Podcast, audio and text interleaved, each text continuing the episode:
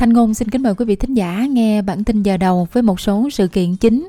Thêm nhiều lời kêu gọi cảnh sát liên bang có mặt tại Bắc Úc khi tỷ lệ tội phạm gia tăng ở Alice Springs.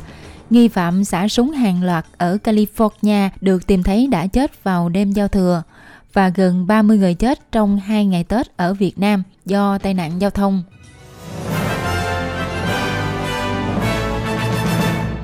Sau đây là bản tin chi tiết. Các quan chức cảnh sát, cứu hỏa và dịch vụ khẩn cấp Bắc Úc cho biết họ sẽ giải quyết tỷ lệ tội phạm gia tăng ở Alice Springs bằng phương pháp can thiệp sớm.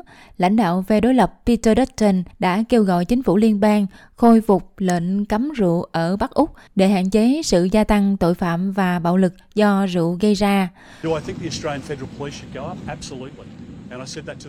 Tôi nghĩ rằng cảnh sát liên bang Úc hoàn toàn nên tăng cường và tôi đã nói điều đó với Thủ tướng hồi trước Giáng sinh rằng chúng tôi sẽ ủng hộ bất kỳ quyết định nào mà ông ấy đưa ra để bổ sung thêm nguồn lực nhằm khôi phục luật pháp và trật tự, sau đó triển khai các dịch vụ để giúp đỡ cho các gia đình, giúp đỡ những đứa trẻ đó, giảm thiểu tỷ lệ trốn học cho họ có được một môi trường an toàn và mức độ phổ biến của các vụ tấn công tình dục trẻ em là một điều khá là khó tin và ở nước ta đó là một nỗi ô nhục.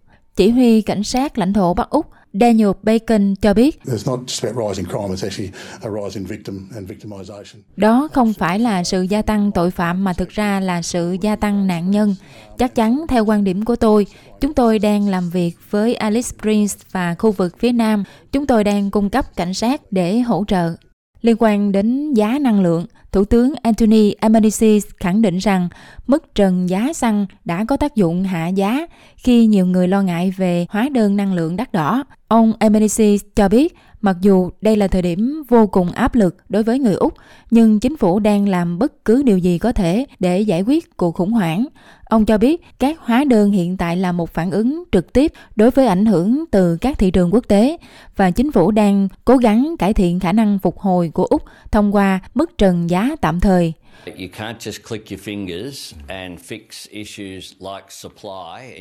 Bạn không thể chỉ búng tay là có thể khắc phục được các vấn đề như là nguồn cung và khắc phục các vấn đề về lỗ hổng của chúng tôi. Hãy so sánh với những mức giá quốc tế. Đó là lý do tại sao chúng tôi đã chuẩn bị để thực hiện hành động lạ thường vì những hoàn cảnh lạ thường mà chúng tôi đang phải đối mặt. Thông tin được đưa ra khi Tổng trưởng Ngân khố nói rằng chi phí cứu trợ sinh hoạt cho các hộ gia đình sẽ có trong ngân sách tháng 5. Liên quan đến kinh tế, các nhà nghiên cứu lạc quan rằng lạm phát cao của Úc sẽ trở lại bình thường sau khi công bố dữ liệu mới về cuộc khủng hoảng chi phí sinh hoạt. Nhà thống kê Úc sẽ công bố chỉ số giá tiêu dùng CPI cho quý tháng 12 vào thứ Tư tới 25 tháng 1, trong bối cảnh chi phí cho nhiều mặt hàng chủ lực trong gia đình tăng vọt.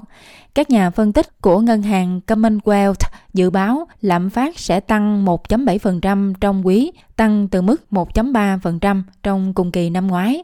Hồi tháng 11 năm 2022, Ngân hàng Trữ Kim Úc cho biết họ dự kiến lạm phát toàn phần sẽ đạt đỉnh khoảng 8% và bắt đầu giảm vào đầu năm nay. Nhà kinh tế Rich Richardson nói rằng điều đó cuối cùng có thể làm giảm lãi suất, nhưng việc cứu trợ cho các hộ gia đình sẽ không nhanh chóng. Rất có thể là ngân hàng dự trữ sẽ tăng lãi suất ở Úc ít nhất là một lần nữa, nhưng sẽ bắt đầu là một câu hỏi đó là vào cuối năm 2023 bạn sẽ mong đợi việc cắt giảm lãi suất hơn hay là việc tăng lãi suất. Trong lĩnh vực y tế, Medicare đang chuẩn bị trải qua cuộc tu chính lớn nhất trong lịch sử 40 năm trong nỗ lực tiết kiệm dịch vụ chăm sóc sức khỏe. Chính phủ liên bang muốn mở Medicare cho nhiều chuyên gia hơn, bao gồm y tá, nhân viên y tế và các chuyên gia y tế liên ngành. Những người sẽ sớm được đưa vào cung cấp dịch vụ chăm sóc chính. Tổng trưởng Mark Butler cho biết, hệ thống y tế đang phải vật lộn để đáp ứng nhu cầu và Medicare cần phải được củng cố và hiện đại hóa.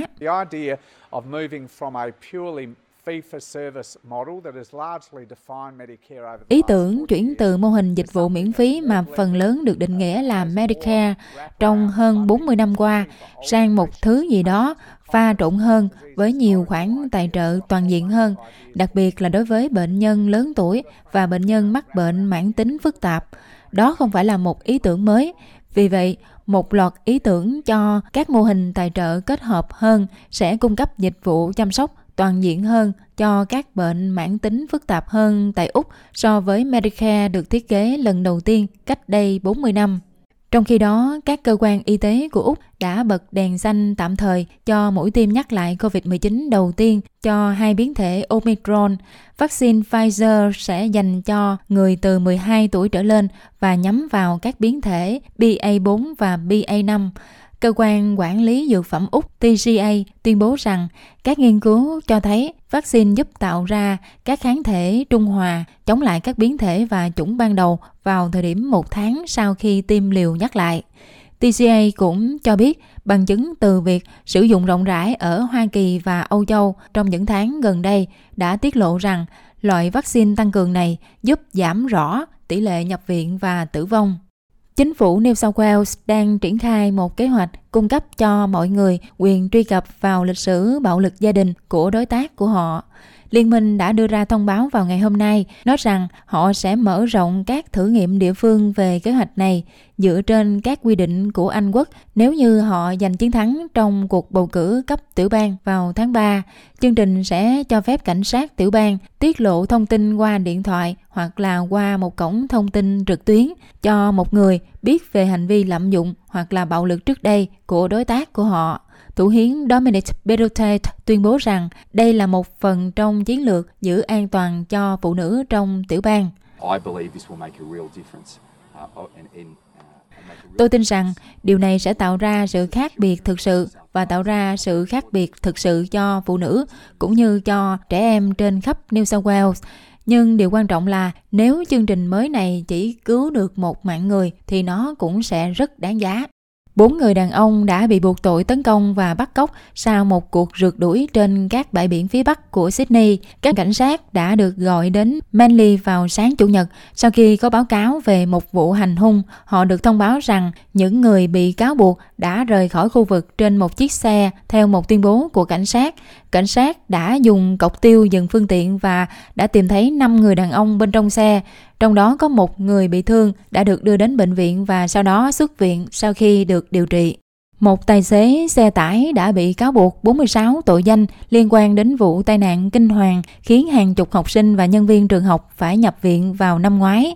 Các dịch vụ khẩn cấp đã đưa 33 người đến bệnh viện sau vụ va chạm vào rạng sáng ngày 21 tháng 9 trên Western Highway gần Buckersmart.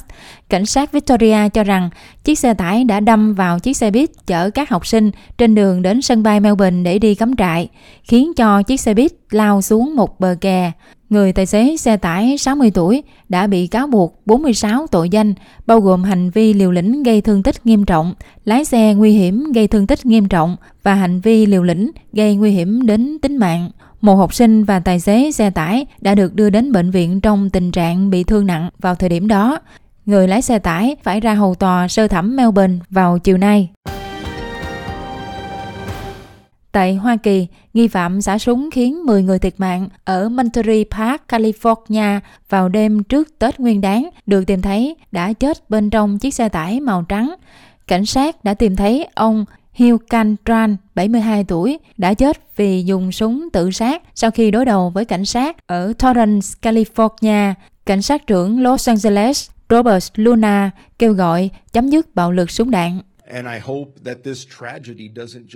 Tôi hy vọng rằng bi kịch này không nằm trong một danh sách dài của nhiều bi kịch khác mà chúng ta thậm chí không nói đến cho đến khi bi kịch tiếp theo xuất hiện. Ngoại trưởng Úc Penny Wong cũng đã lên án vụ nổ súng. Trong một tuyên bố trên Twitter, bà Wong đã gửi lời chia buồn đến các thành viên của gia đình nạn nhân, nói rằng Tết Nguyên đáng nên là thời điểm dành cho sự vui mừng và dành cho gia đình. Về tình hình Ukraine, Ngoại trưởng Đức cho biết Đức sẽ không ngăn cản Ba Lan gửi xe tăng Leopard tới Ukraine.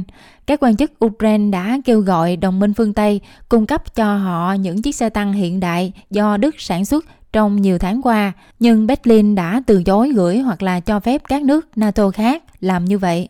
Khi được hỏi điều gì sẽ xảy ra nếu Ba Lan tiếp tục gửi xe tăng mà không có sự chấp thuận của Đức, Ngoại trưởng Annalena Baerbock cho biết Đức sẽ không cản đường. Nhưng những bình luận này hơi khác với lời nói của Thủ tướng Đức Olaf Scholz, người nói rằng tất cả các quyết định về việc chuyển giao vũ khí nên được thực hiện với sự phối hợp của các đồng minh, bao gồm cả Hoa Kỳ.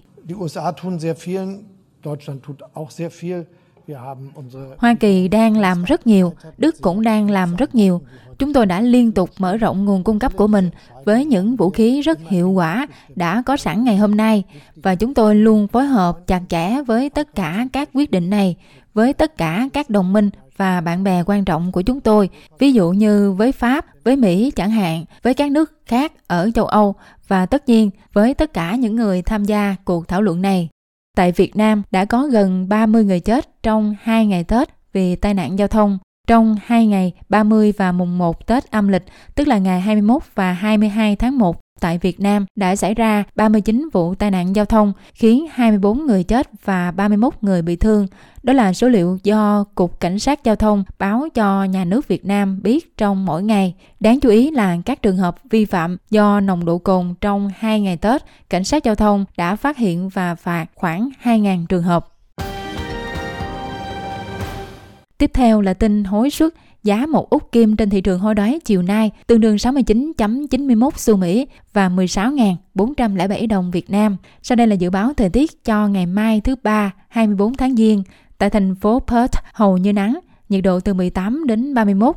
Adelaide cũng nắng 17-29, Melbourne có chút mây 17-26, Hobart một vài cơn mưa 15-24, Canberra mây mù vài nơi 10-28, Wollongong có thể mưa 17-26, Sydney hầu như nắng 18-28, Newcastle mây mù rải rác 19-29, Brisbane đôi lúc có mây 21-30, Cairns mưa rào 23-32 và Darwin mưa và có thể có dông, nhiệt độ từ 25 đến 31.